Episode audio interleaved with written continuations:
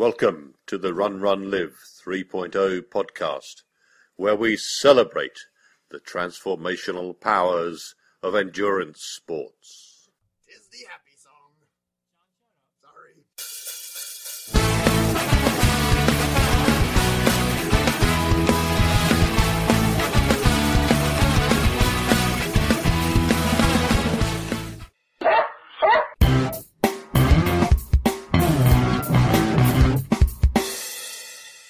All right, time to record. No pressure, no pressure, no pressure. We're all friends here. Hello, my friends, and welcome to the episode 3-294 of the RunRunLive 3.0 podcast. And we are here today to continue our convivial conversations around the efficacy and transformational power of endurance sports. Welcome. This is Chris, your transient poet laureate here to drop some smarts on you about training and work and life in general. Hey, so I'm talking to you from the San Bruno courtyard right next to San Francisco airport. So you're going to hear planes taking off and landing in the background. I'm just going to go with it because I'm out of time for the week.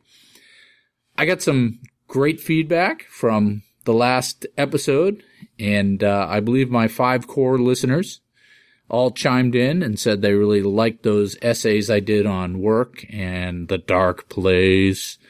Obviously, I was in the throes of a hard week when I scribbled those missives. It pleases me mightily that they helped you or anyone and resonated somehow harmoniously with our universe. I was on a plane across the country when I wrote this, and I was trying to figure out what I could eat on the plane that wouldn't blow up my diet. And Delta has something called the all natural cran blueberry crunch. So I got a bag of that. And I read the nutritional information, and it said it was 172 calories per, per serving. That's not bad. And then I looked, there was five servings per container. Damn, that's 860 calories a bag. I know in the past I would have happily eaten a whole bag of these. I guess it's not a bad choice if you could just make it into five little snacks. 110 of those 172 calories are from fat in the nuts, which proves one thing that you should never read the labels because it'll just make you unhappy. I am seeing some life in my training. Yay! I barely survived that last dark week that I was in when we last talked. But I hung in there and it's starting to suck a little bit less and my confidence is building. I'm going to talk about this whole process a little bit in section two today called the big bounce. In section one, I'm going to give you my take on the classic self-help vehicle of affirmations. And in today's featured interview, I have a great chat with Jaquie Millet, who started running later in life a couple years ago actually and just won her age group at Comrades. Yeah, she's a super nice person. I mean, really nice. And she gives some great insight. It was very easy chat with her. Some great insights into what is possible. As I was getting into the dark place in my training a couple of weeks ago, I really had to narrow my focus and remove the variables. So I took my long step up run onto the treadmill to avoid the heat and the hills and I took my tough long interval workout down to the track so I could measure the effort without variability. And this really helped me get my head wrapped around these hard workouts. It helps to control the variability so you can focus on the form and the effort and the pace and not have to worry about, oh, here's a hill or oh, it's 90 degrees out, you know, or it's windy or the road's lumpy. You know, you got to control those variables. I've also started getting serious about my weight traditionally, historically, as I get into these hard weeks of the training cycle, my weight will naturally adjust down to race weight. And I figure it's okay to go into the first couple of build cycles a little chunky because it's sort of like weight training for strength building and it burns off. And as I get closer to the race, I'm, I'm lean and mean and, and fast. Uh, but this time it just wasn't working. I mean, this cycle, it just wasn't happening. I got through that first hard cycle and didn't lose a gram. And this is a problem because due to the injuries and the time off and the beer I've, I've managed to grow the bottom line. up to around 196 plus pounds, which is way too heavy for me and way too heavy to be doing speed work and long tempo runs. And this is beyond heavy and squarely into jiggly territory for me. And I don't stand a chance of running my goal pace at my target race if I'm over, let's say, 185 pounds. And I'm only six, seven weeks out from my goal race. So some corrective action was required. So what I did is what I do in most of these situations where I can't figure it out myself, is I got myself a coach. And I connected with Rachel, who's one of my PRS Fit teammates, and she does nutritional counseling.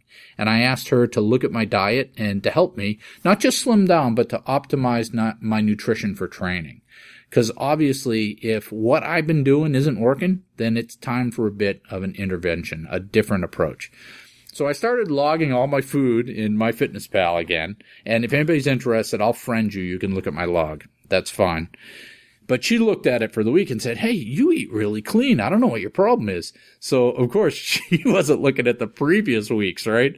Which were all like Chinese food, Mexican food, an entire pizza for dinner, you know, a 12 pack of wonderful full bodied craft ales with potato chips and cheese on top. So uh, when we get a few weeks into this uh, process, I'll write it up for you and give you some of the pros and cons, what I, and and what works and what doesn't. The biggest challenge so far that she has given me is when she said, "It's sort of a loaded question. Do you really drink six to eight cups of coffee a day?" And that's you know, it's like when your your spouse says, "Are you really going to put that there?" you know, they're not really asking you a question. so sell your coffee futures. The mad dog is cutting back. And after a week of clean eating, I'm proud to say I'm down under 187 pounds and training feels so much easier. And if I can keep this focused nutrition up for the next five or six weeks, I'll walk into the target race lean and mean with no jiggles. And like Maverick said, I feel the need for speed. I've got a heavy travel over the next few weeks. Uh, so we'll see if I can stay away from the thousand calorie snack bags and keep it focused while rolling out of bed at the crack of dawn to push that rock up the hill. At least an eagle isn't eating my liver while I sleep. Come on, I know you folks are well read and will get my obtuse Greek mythology references.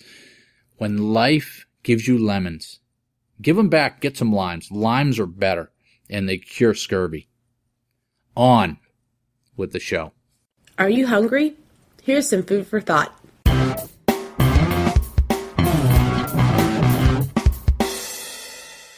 New agey woo woo solutions for your angst. Feeding the good dog. So I listen to, I read, I absorb a lot of what might be referred to as self-help material. I find it interesting and helpful. One of my personal strengths, and of course I know this from reading a book on strengths and taking their assessment, one of my personal strengths is input. I love to absorb input. I'll listen to maybe 10, 12 hours of content some weeks. I'll read maybe a book a week and I'll always have four or five books going. And the common thread to all this content, this input, is that I learn things from it. It's not romance novels or comic books or sports shows. It's not entertainment per se because I'm learning something.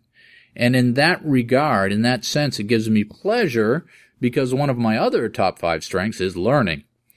I love to learn new things. I consume input. I learn.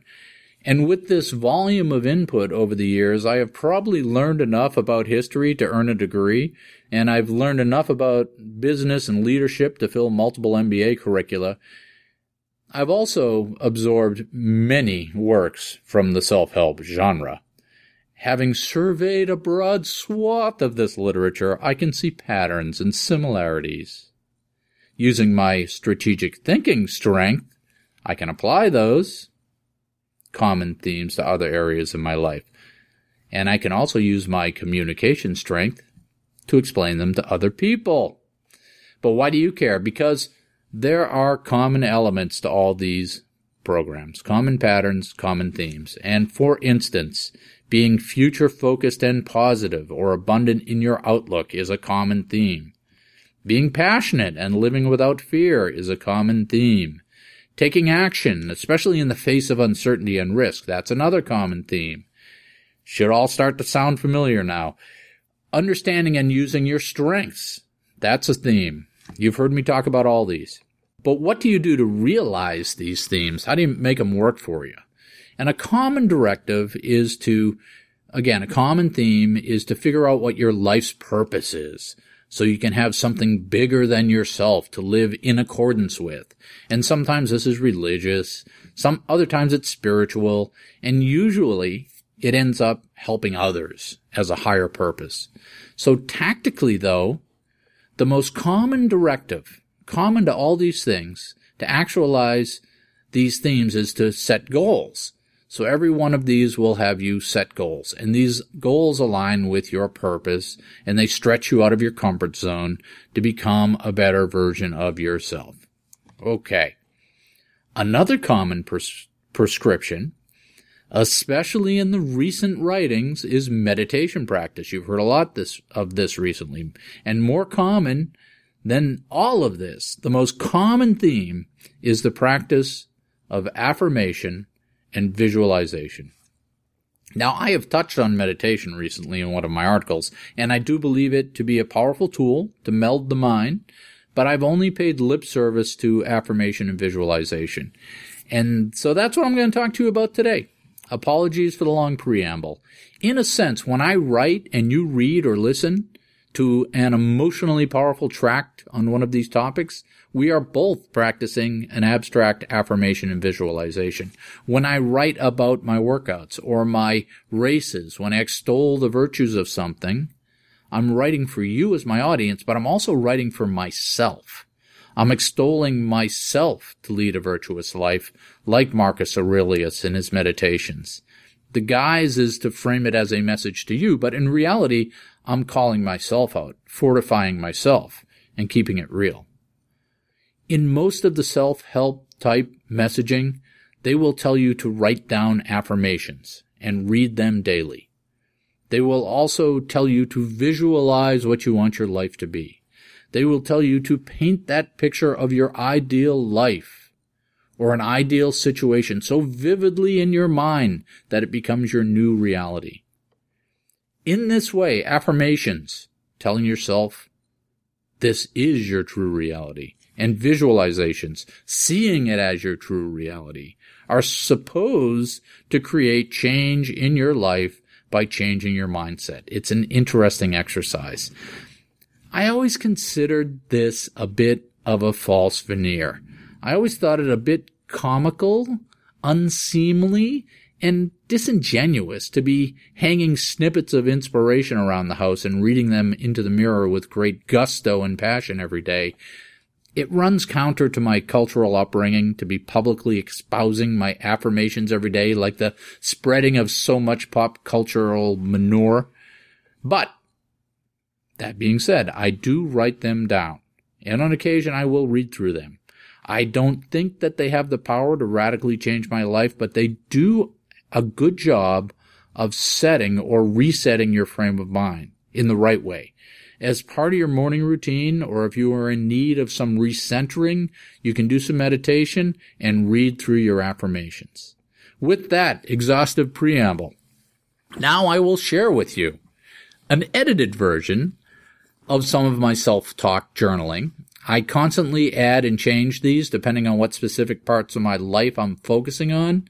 So sit back and listen now as I talk to you and to myself and we create a positive frame of mind. I call this feeding the good dog. Here comes another plane. Sounds like an Airbus. What am I grateful for? What am I grateful for today? I have always had a great job and I'm gainfully employed. I get to learn things and help people. I am grateful for being able to practice this craft. I am grateful for having the gift of a curious and active mind and a desire to improve myself. I am grateful for being a self-motivated person. I am grateful to live in a world of infinite opportunity. I am grateful for the opportunity to help and to add value to my community. I am grateful for the love and the health of my family, and I am grateful for their companionship. I am grateful to be living in a place and time that allows me to pursue my life free of danger. I am grateful for the physical gifts that I've been given and my ability and choice to use them in a fulfilling way. I am grateful to be loved, happy, healthy, and secure. I am grateful for the gifts that I've been given. I believe in the abundance of life. I like to travel. It provides me with adventure, opportunity, and fulfillment.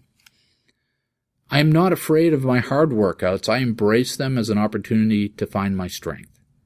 I am peaceful and balanced in my running and endurance sports. I do it because I love it.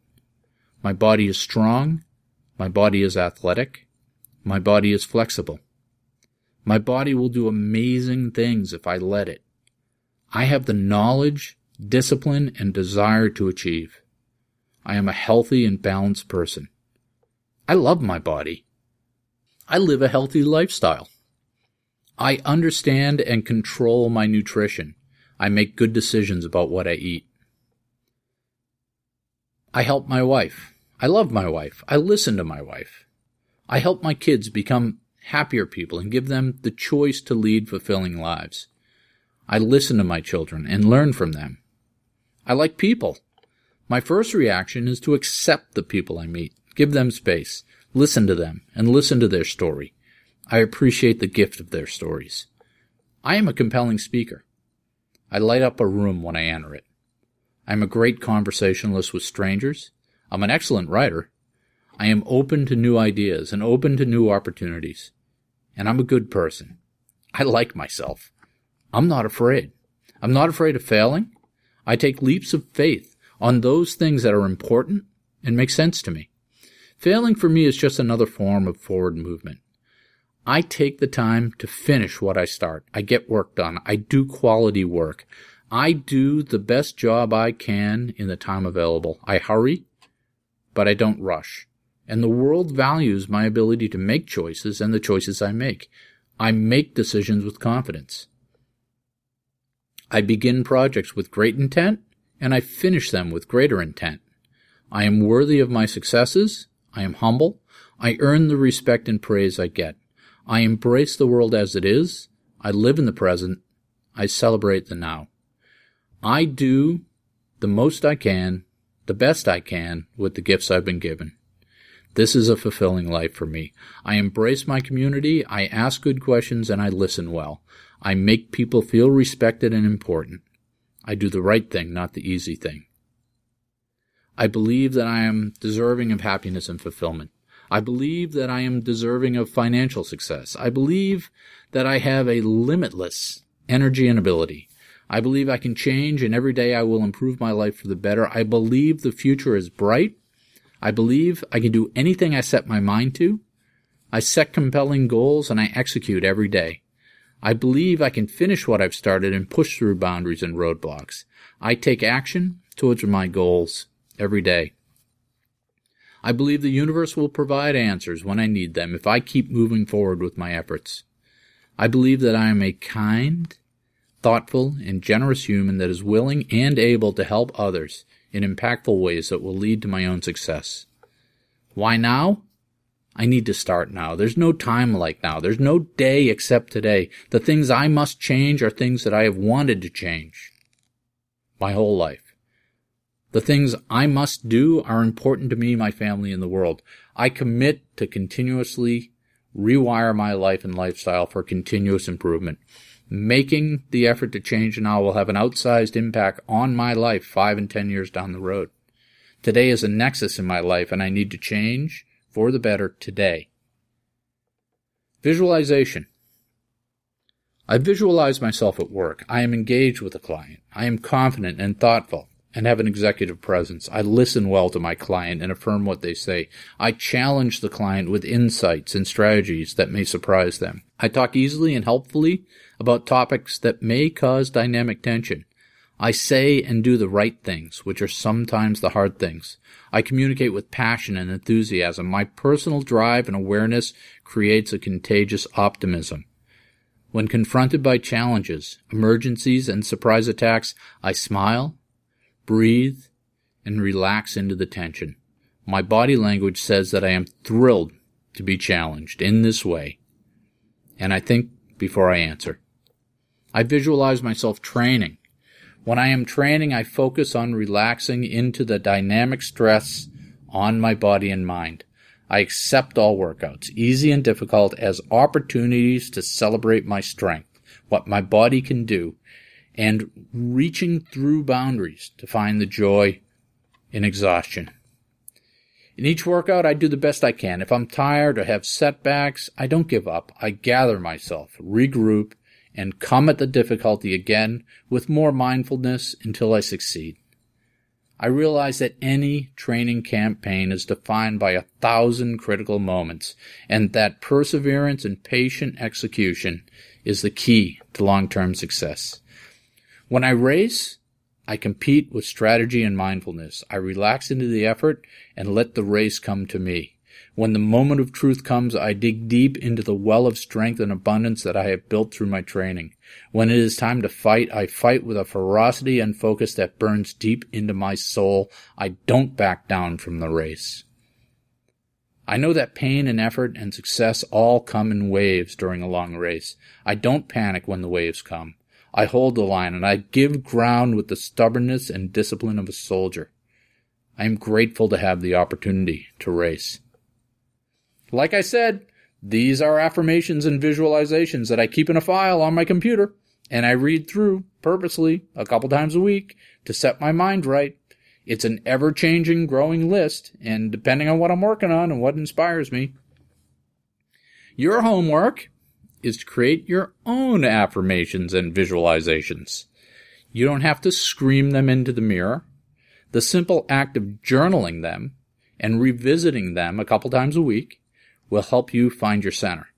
I've also found that my brain is particularly pliable to these suggestions early in the morning after your meditation. So I'll also make a point of stripping off just the affirmation part of this recording, including the airplane noises, for you, and I'll post it on my site separately if you just want to listen to the affirmation parts. Okay?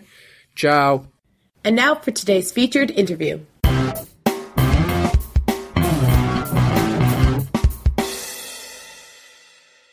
Jaquie.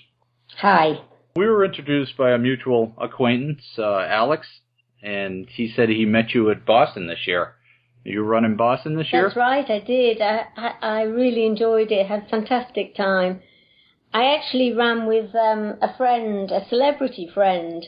She asked me to run with her, and we we decided on a time before the run um, that we were going to do it in because we both ran the London Marathon the week before. Yeah. Um, so we, we set our target on four hours and we ran four hours and had a fantastic time in the process. Well, you know, I was probably right around that time somewhere this year. So yeah, it was amazing this year. It was a special year to be there. I think that's why we we both wanted to go. Tell me your story.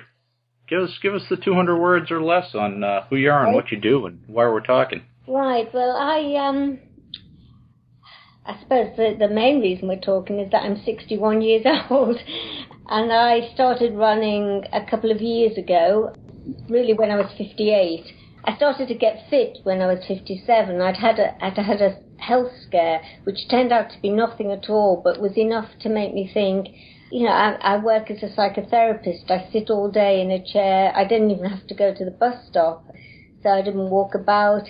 Um, and it was time to look after my body a bit more. I never did any sport in the past, and um, so I signed up at a gym. Met a very nice personal trainer who who got me fit, really fit enough. He'd had me on the treadmill and and just said to me one day, you know, you you're okay at this. Why don't you give it a go outside? And that was the start of it. Wow. So just we're what three less than three years in, and you're running the Comrades Marathon. Yeah, yeah, yeah. Wow, that's amazing. I started off with the 5k runs and very quickly built up. Um, after I ran my first marathon, that was it. You know, I just wanted to run long distance. Uh, uh, well, long distance at the time seemed to be a marathon. And then um, for my 60th birthday, I thought I, I, you know, I'd known about the Comrades Marathon even before I was a runner. I was always interested in running, but just thought I couldn't do it. So why not treat myself to the Comrades Marathon as my 60th birthday present? And that's what I did. It was fantastic. Right, and you're and and you're not one of those uh, you know uh, eight hour marathoners. You're you're right up there. You're qualifying, and you must you must have some natural talent for this, Jaquie.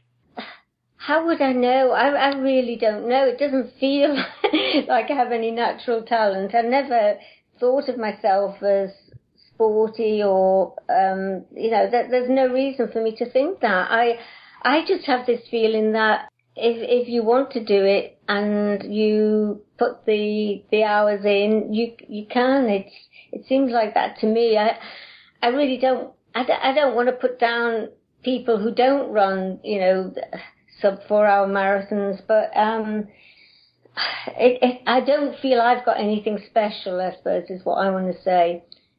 Yeah, so I mean, you know, people could take one of two things away, right? They could be like angry, yeah. sort of, uh, what the heck? I trained my whole life and blah blah blah, and I can't do that, and uh, or they could say, wow, this is amazing. Anybody can do it, yeah. right? You can if you can drop into it at 58 years old and be successful, you know, what's stopping you? So, I mean, did you have, um, I mean, did you stay, you said you weren't an athlete, you weren't fit, were you, um, at least reasonably fit? I mean, it, it wasn't like you came in as a, you know, a, a 300 pound person. No, I was always uh, reasonably slim. Um, I, I, I never had much of an appetite, to be honest, so I, I, I never had put weight on. I, I did a, a little bit of hill walking on holidays, but nothing else at all. You know, there was no there was no um, background in sport or fitness. Even even as a child, um, my family went into any kind of sport. So um, I, yeah, there was nothing there before.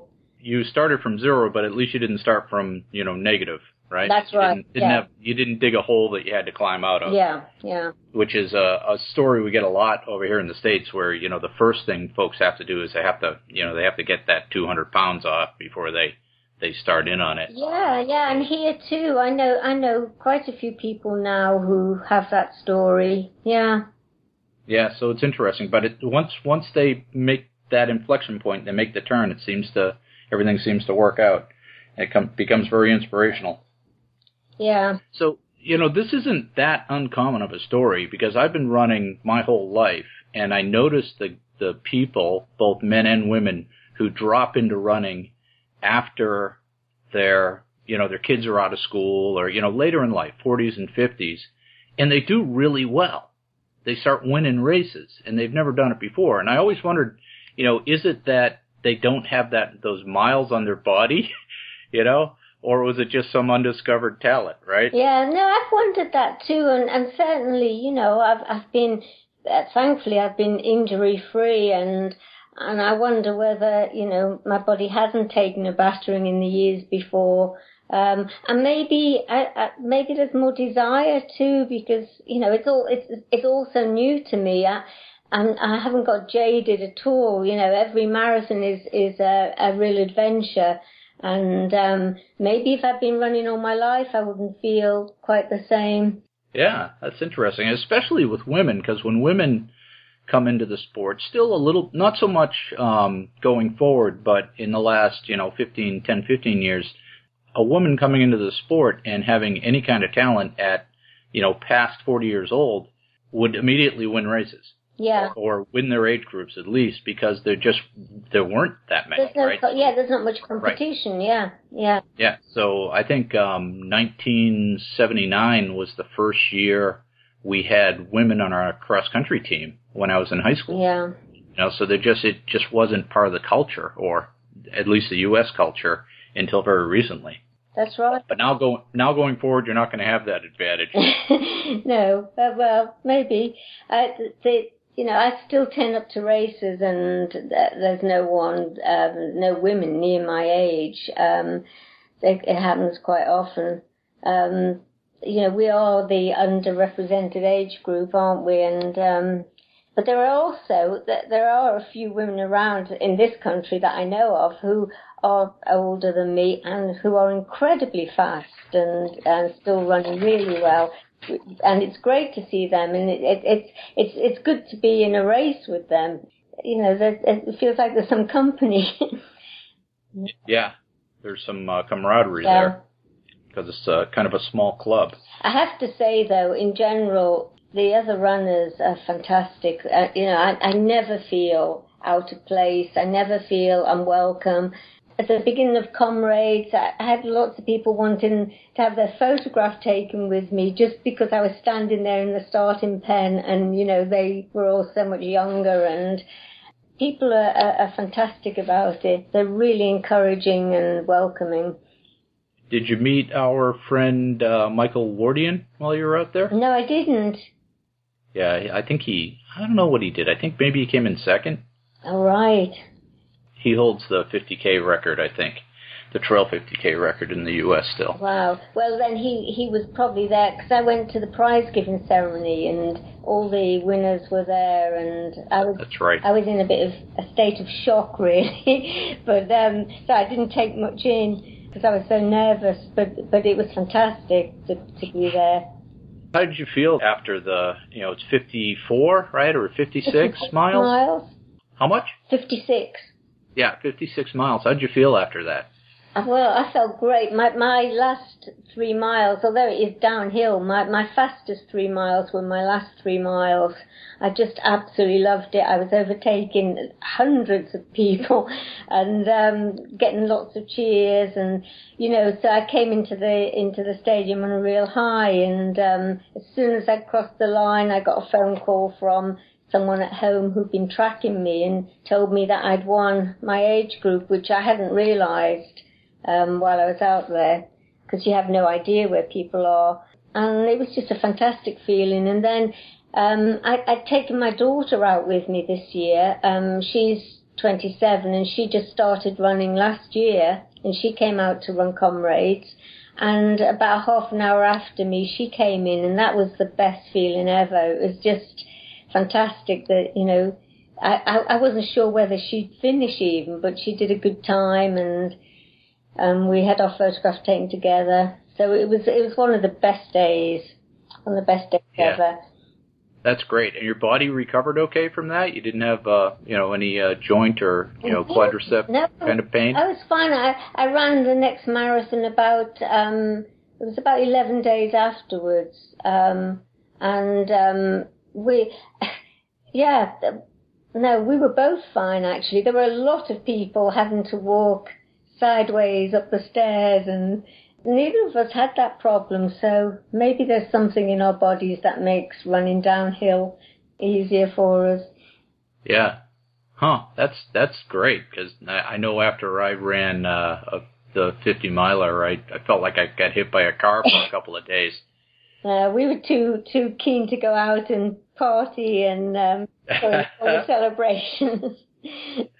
Well, I, I mean that's it's part of it coming to running later in life is that you know your kids are out and you don't have a whole bunch of responsibilities. You've made your way in life, so you have sort of the time and the resources to do it, right? yeah, that's right. Yeah, but but the best thing for me has been to, that my family have all joined in too. Both, you know, my daughter, son, and my husband all run now. That's great. And you're faster than all of them, though. Yeah. Right? Yeah. so you could tell the kids to blame it on dad. yeah, they they could do it if they trained. I, I'm not going to be faster than my daughter for much longer. She's only been running a year and she's already, you know, catching up. Yeah. So you know you're a, a psychotherapist, right? That's right. So, so I'm sure the the whole culture and mindset of running and people coming into running, you know, must be fascinating to you. Oh, absolutely. I mean, I, I started off life really as a cell biologist. I, I always wanted to understand, you know, the human mind, the human brain, and started from the chemical side, and then sort of hit a brick wall really, and and retrained in psychology to come at it from the other angle. So I've got both sides. And um, yeah, it's been it's absolutely fascinating and, and fascinating talking to the people I meet um, especially in trail runs when you have a bit more time for a chat and you know you hear their stories there are patterns there, but not that everyone is is that you know has the same um, reasons for, for for doing it, but there are patterns. Yeah, and and one of them that I know uh, Alex was talking to you about is the addiction patterns, yeah, right? Yeah. So running, or especially ultras, become sort of the replacement therapy for some addiction that they had. So and part, you know, I would think a lot of that has got to be chemical where you're getting those happy running chemicals. Yeah, and and uh, uh, yeah, I that is, I think it is quite a common pattern. Though you know, I have to say, it's certainly not everyone. I mean, I don't, I don't feel. People say to me all the time, "Oh, you're addicted or you're obsessed," but um, when you think through, you know, the people who are addicted, they they need to run all the time. They they they need to do more and more to get the same feeling. My Right. m- as far as I'm concerned, I want to run as as little as possible to to be, enable me to take part in the events. You know, it's the events I want to do, and um, if I can, I train on as little as possible because the training is boring and. Certainly, I don't feel miserable if I can't go out for a run. but but it is a pattern I've heard from from other people I've spoken to.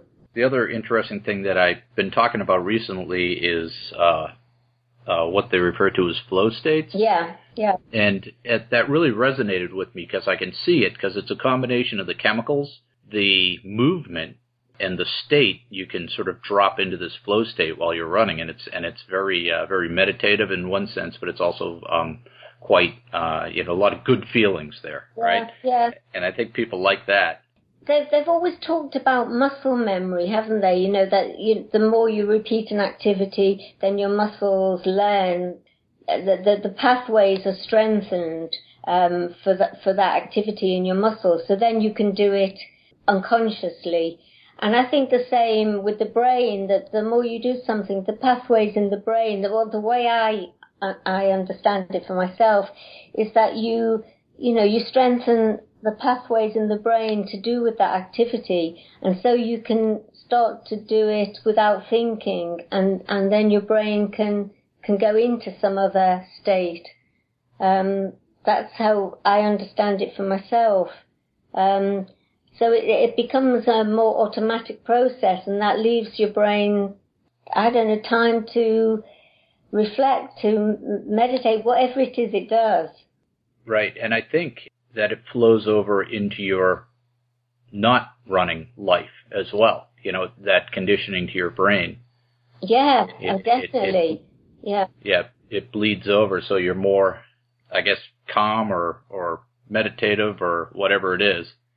It certainly made me a lot calmer, a lot more tolerant, a lot, a lot more, yeah, generally happy with my life and my lot. And I think that's been one of the biggest changes since I started running. I'm, I'm just a much happier person. And it, it's not just the, the, I, I don't, I'm not sure I get those running highs. I get a fantastic feeling when I finish an event, but, but certainly ge- generally through the rest of my life, I'm just happier and calmer. Yeah, yeah. So in, in a sense, it's like meditation. Um, and again, I, I've been talking a lot about this recently, where you you can sort of get into a meditative state while you're running. And when people think about meditation, they think about um, breathing meditation, where you're just sitting still and focusing on your breath and clearing your mind. There's some of that in running, sort of a disassociation, especially when you're out in the woods and the trail, because that natural environment, you know, really promotes that. But there's also sort of this focused Yeah, meditation where you, you have a thought and you follow that thought, yeah, you know, and you follow it very deeply and turn it over and see the angles and that's where you get really good ideas, yeah. right? I totally I agree. And you know, I was useless at the sitting down, breathing, trying to meditate. Absolutely useless. Could not. I, I was always too agitated. I couldn't. It, it never worked for me. Um, so actually getting a chance to to to do it and to think deeply um, about something while I'm actually moving is is the perfect answer. Right. I, I have always found that I will have the most brilliant ideas when I'm out running. It takes a while. You have to get into that state, but once you're in that state, it's very uh, it's it's amazing what you can come up with. It's very powerful. Yeah. So we need to hook up some MRI machines and see what's going on inside our heads when we're when we when we're out there doing it. And it doesn't have to be 50 miles. It can be in a three mile or a two mile. Yeah. You know, Yeah. uh, No. but I I also found that it's um the trails are much more likely to cause that sort of happiness, uh, good thinking, you know, all these things we're talking about. Trail running is much more likely to cause that than running on the road. Yeah, I, I, I see them as completely different events. You know, that that they they're they're almost like um, separate sports.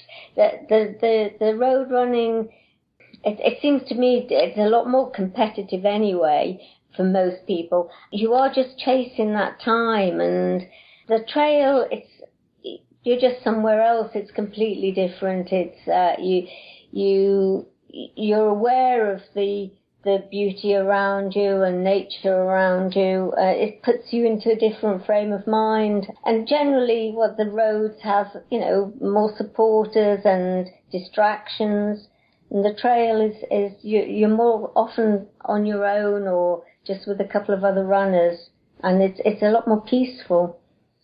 Right. So the the environment is important when you're talking about how the you know how the how the brain works when you're running, right? Yeah, yeah. And and I think probably a treadmill is the worst. I think probably you're right, but you know, I I I don't know.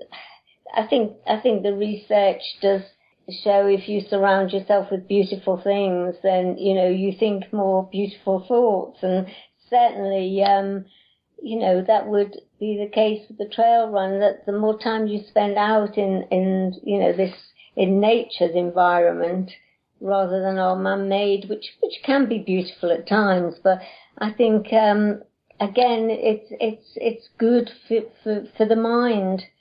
Yeah, it's and the times that I've had very uh very peaceful runs in a city would be early in the morning or late at night, right, where it's sort of asleep. Yeah, And it's more of an environment than a lot of things going on. Yeah. Right. So so yeah, I mean I think that's what it is. It's just all the different activities uh keep your brain busy and don't allow it to sort of relax. So yeah, that's interesting.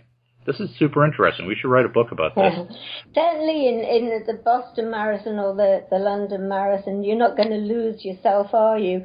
No. Many people sort of, you know, shouting your name and cheering you on. You're certainly not going to get any decent thinking done. Yeah, yeah. So I was running uh, for the uh, the liver research team this year. I had a shirt that must have said liver on it somewhere because people kept yelling "Go liver," and, and it just gave me such an it gave me a really funny visual, you know, of a, of a liver running down the road. Mhm. Coming into this like you have and doing it for a couple of years now, what what kind of a advice would you have for people? You know, what kind of cautions or recommendations or advice would you have for folks coming into it Well, if they haven't done it their whole life? obviously, if they're older uh, coming into it, then they should make sure that there's no health issues first. I mean, uh, I didn't go to my doctor before I started running because I'd I'd just been checked out. I'd I'd sort of you know had thought I was ill and I wasn't, and so I knew I was fine. But I would say if you've any concern at all, go and get checked out with your doctor and tell them what you're planning to do, and then I mean, we have this wonderful thing in this country, which they're trying to start up in the States, um, called Park Run, Sure. which, yeah. which is a free um, Saturday morning run at virtually every park in the country. And it's spread to Australia and South Africa. Um, and you just turn up on a Saturday morning and meet very encouraging people and you can walk or run 5k with them um, and you know they give you lots of feedback and email feedback on on your time and how you're doing and your pace. And you know it was a brilliant way for me to start because there are people there with children with dogs pushing buggies. So there's no, no intimidation if you're not a runner. And I know there are a few of them in the states but here you know virtually any town you're in you can go to one but so to find somewhere really that, that where you know, there are people who will welcome you. I mean, I don't know what the system is in the States in terms of the running clubs. I don't know whether they, you know, welcome new members and, and encourage you to, to run with them, but certainly other people help me along an awful lot. And yeah, sure. Uh, we have a ton of running clubs. You just have to be careful which ones, if you're starting out from scratch, you have to be careful because you may drop into some serious folks yeah. and they'll they'll ruin the experience for that's you. Right. That's not because they're trying to ruin no. it for you, just because that's the way they are. Well, for for the few people who are near a park run in the states, I know there's one in in Miami and there's one in oh on one of the lakes. I don't know. Anyway, that for if I would certainly say search out the park run and try that because the the whole ethos is you know is is to welcome people into running. And do it gradually is the other thing. Just do it gradually and don't don't worry if you're having to walk and run. Yeah. But but certainly I would I would say enter events because I mean I can only speak for myself, but I love going along to an event. It's it's you know no matter whether it's a 5k, 10k, marathon, I I always feel special. You know I might I might be at the back of a particular field, but once you cross the line and someone gives you a medal or a t-shirt or something, you, you feel you've really achieved something.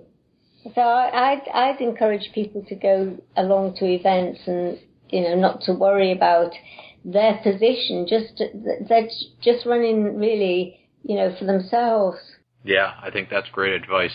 And people get scared, I think, about some of these local 5Ks, but there's no they're typically very welcoming. Yeah. Yeah. Yeah. So, all right.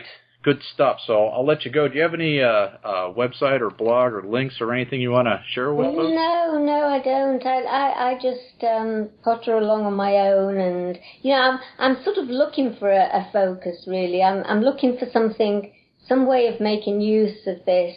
I haven't got anything particular in mind at the moment, but I just feel like um, I want to do a bit more than I'm doing at the moment with, with the running. Well, you know, it's simple enough. It's really, you know, people talk about blogging, but it's really just journaling in another form, right? Yeah. And you'd be surprised how it's like we talked about before. People say, "Well, I've got nothing to say. Who'd who'd talk? Who'd listen to me?" And you know, that's really the average Joe uh, is the people. Yeah. That's who they can relate to. Well, right? yeah, maybe that's a, a, place to start, and and I'd, I'd also like to encourage older women in particular to get into running. So you know, I'm I'm looking around all the time for ways of doing that. So so this is great. You know, getting the opportunity to talk to you. This is great. Yeah, I mean that's a niche that has a, a wide open white space. Yeah, you could you could um, you could really get some traction there. Well, it was, it was really good to talk to you. Ah, you too. Okay, well, thanks very much. All right, cheers. Bye bye. Hitch up your tights because now we're going to talk tips and tricks for endurance sports.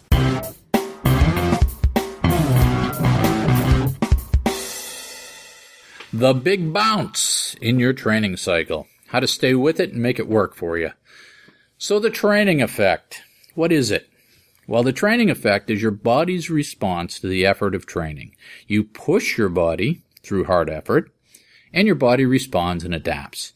So what are the elements, some of the elements of that adaptation? That adaptation has many elements, and these all affect your whole body mind. So you have a muscular adaptation. This is the most obvious. Your muscles respond to the effort. Maybe at first they are sore, and then as you get fit, they grow stronger, and they're able to take bigger loads for longer periods of work. This is the macro adaptation. You get stronger. At the micro level, your muscle tissue, your cells, are actually reconfiguring themselves to align their ability with the effort required of them. You also have structural adaptation. As you increase the load and effort, your bones and tendons, all that stuff will strengthen. The attach points will grow larger and stronger. The flexibility and responsiveness of the connective tissues will adapt to your racing stride. Your tendonitis will turn into explosive responsiveness. There's also an aerobic and metabolic element to this adaptation. Your body's plumbing, the heart, lungs, digestion, veins, arteries, all this stuff will reconfigure themselves into a high volume, efficient network in response to the training load. And of course, there's a mental adaptation. Your body mind connection will learn to adapt and tune itself to the training and the racing effort. And it's important to realize that the training effect is not a straight line response. It's a curve. And your training effort can shape that curve in the big push, big bounce scenario. The gains you can make in a relatively short and intense training cycle can be exponential or at least additive. They are only incremental if your training is incremental. The big push, big bounce methodology breaks that linear response assumption. The magnitude of positive change is relative to the magnitude of your push. And yeah, I'm talking about you, long, slow build training plans. The caveat is that you have to work very carefully not to break. The big push has to be managed to push you to your breaking point, but not beyond it. Because if you break yourself in the big push, you don't get the big bounce. You can break yourself in any of those adaptation areas, muscular, structural, or uh, aerobic, and yes, mentally with that big push. That's why the big push has to be a measured and balanced plan, closely tailored to your abilities and your history as closely as you can get. And the key word here is plan.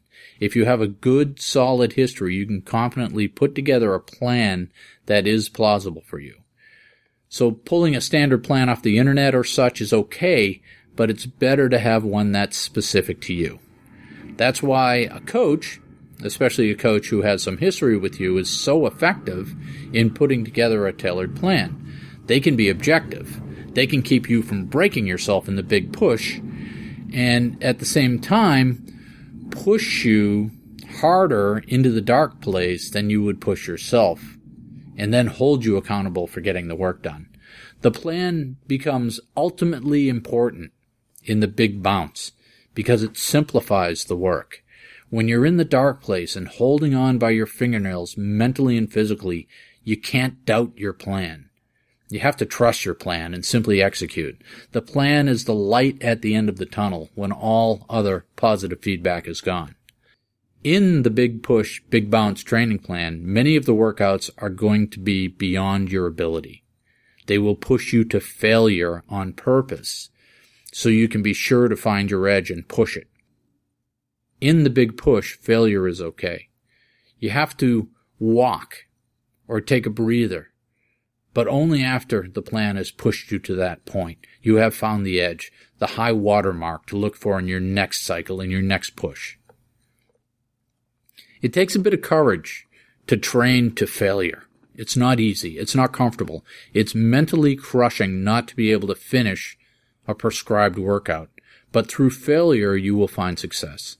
It's not supposed to be easy. That's the whole point. Most workouts in the big push will suck. The light at the end of the tunnel is your goal race. The big push doesn't pause to let you celebrate your success. It keeps pushing because success is found at the end of your goal race. In this way, the compressed training cycle of the big push, big bounce is not bad. It is a specific strategy to get you to your race goal in the most direct, efficient, and effective way. When I first started training and qualifying in the marathon, my my years were broken into two racing seasons, spring and fall. I would start training for the Boston Marathon on January 1st with my first long run of the campaign of 10 to 12 miles. And in those days, we would target a mid October race as our qualifier for the next year. And I would kick off my training campaign on the 4th of July. So I had two campaigns. One would start on January 1st one would start on 4th of July. And in between campaigns, I would run a little, but mostly I'd just try to get out of shape. And if you do the math on this, I was left with 12 to 14 weeks to prepare myself for a qualifying marathon. And here's the big reveal, the aha moment. If you're willing to go to the dark place, to deploy the big push, big bounce training campaign, 12 weeks is enough time to get into qualifying shape. And over the course of those 12 weeks are four cycles of three weeks each. Each three week cycle pushing harder and deeper like a kid pumping to build up momentum on a swing to get to that final exit velocity to launch. That's four big pushes and four big bounces that will spit you out onto the starting line of your goal race hard and ready. And this type of training is not for the couch to 5K crowd. You, you need to have some baseline of training to make it through unbroken. But you don't need to be an expert or an elite to do the work and transform yourself into a racing machine during this training cycle, you will have to stick to the plan. You will have to execute the plan as prescribed. You have to commit. You can't mail it in or execute it half-heartedly. You will lose weight and harden up. You will get that lean look that that identifies those serious marathoners. And you'll have to take care of your body. You'll have to proactively stay on top of the aches and pains. You'll need to watch your nutrition and your fuel to support the workouts and you'll have to fuel to help your recovery. You'll have to find a way to get enough sleep. So in summary, this is not some Evel Knievel kamikaze training plan. It's an effective strategy to a PR or a BQ or other tangible race goal. And I guarantee you that with the right plan and the commitment to executing the work, you can transform your ability to race in 12 to 14 weeks with the big push, big bounce. The woods are lovely, dark, and deep, but I have promises to keep, and miles to go before I sleep, and miles to go before I sleep.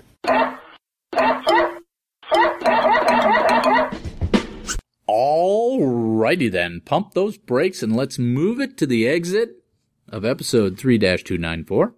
To summarize, everything's going pretty well.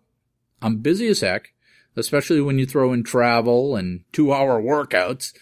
Uh, there's much more that I want to do. I have to work on my ability to not do some things so I can wrestle more of the ideas in my head into existence. But other than that, I'm, I'm doing well. One of the key things about this training cycle is my ankle pain, my Achilles pain, and my general achiness is getting much better. And it's probably the less inflammatory diet combined with a lot of self massage early in the training cycle. And it, isn't it nice to talk to me when things are going well? I'll tell you a, a, couple of stories from since we last talked. So first of my track stories. I do my track workouts down at the local middle school track. They recently refinished this track and it's beautiful. And I've been training on this track for 18 years. I've been going down there and doing laps. And I see many of the same people down there who used to walk there, you know, in the early evenings, the same crews down there. But there's different people as well. They come and they go. Cause I'm down there for like two hours, right? And these people come in, they do their laps and they leave. So I suppose I might be a bit of a strange presence when I'm down there running 1600s at speed or tempo pace, I know I probably look like I'm giving birth to a cow as I'm trying to hang on and relax into the effort. And I'm a runner. I'm at the running track and I'm running. And I think that's as close to the intended purpose of the track as you can get. But I still have, well, not issues per se, but situations. And I told you before about how the soccer moms used to yell at me for trying to run in lane one while they were they were trying to set up their lawn chairs to watch practice, and they'd they'd yell at me. They'd say, "Why can't you run in the other lanes?" And I guess this is the whole thing here: is that I could run in the other lanes, but then my 1600s are no longer 1600s. They're 1650s or something, or some other mathematical construct that frankly I'm unable and unwilling to fathom as I'm dipping deep into the dark place. I have enough trouble holding it together to get my butt around the oval without having to swerve around people and do simple geometry. So last week, get off of my lawn. So last week, I was doing a set of 400s at faster than 5k pace, so pushing fairly hard. And some folks came out to walk. And this one guy insisted on walking in the middle of lane one. Why? I don't even need all of lane one. Just give me like 12 inches to squeeze by on the inside when you hear me coming, because believe me, you're gonna hear me coming. But no, Mr. Fitness Walker, he wouldn't give me an inch. I had to step off the track into the grass to pass him, and, and I'm thinking to myself, great, all this work, all this suffering, and I'm gonna roll my ankle trying to get around this dude. So after a few 400s in the set, that I was doing, I changed direction to keep my leg muscles balanced in, in the workout. So there's a tip for you. Change directions um, halfway through your workout. And now I'm running straight at this guy in lane one. So I had one of those aha moments and just ran right at him. I just ran right at his chest and it woke him up to see my 190 plus pounds of sweaty meat bearing down on him. And he did flinch and he gave way a bit, but he never did move over. And he glared at me every time, like I'm doing something I shouldn't be doing. And then one other night I was down there, uh, last week or the week before, and this guy comes down while, while I'm doing my workout, right? I'm already there. And this guy's got one leg and he's on crutches. And guess where he starts crutching around the track? Yep, lane one. Just inserts himself into my workout and crutches away, and he's glaring at me every time I pass. I mean, the guy's got one leg, so I guess he gets the right of way, but what is it about me that pisses these people off? so I'm going to choose to celebrate the fact that I'm down there doing the work, but these are the kind of things that are going through my head as I struggle through the dark place. On the lighter side, during one of my hour and a half step up runs that I chose to do on the treadmill at the gym, a lady with a very nice bum got on the elliptical machine in front of me, directly in front of me. And she could have got on any of those machines. And I'd just like to publicly thank her for choosing the one in front of me because I was getting close to the end of my workout and it really helped. And frankly, I think that should be a service at the club that they offer. Maybe it's a new business idea for you. I'm sure the women would like it too. Attractive athlete inspiration and incentive program. So unfortunately, I have nothing in turn to trade in this regard, but say lovey. As we get closer to episode 300, I'm looking for guest blog posts still to read, and I will also experiment with other voices doing interviews. So if you want to do an interview with either one of my guests or people you know and you think will be educational and inspirational, let me know. We'll set it up. Have a great week. We'll see you out there.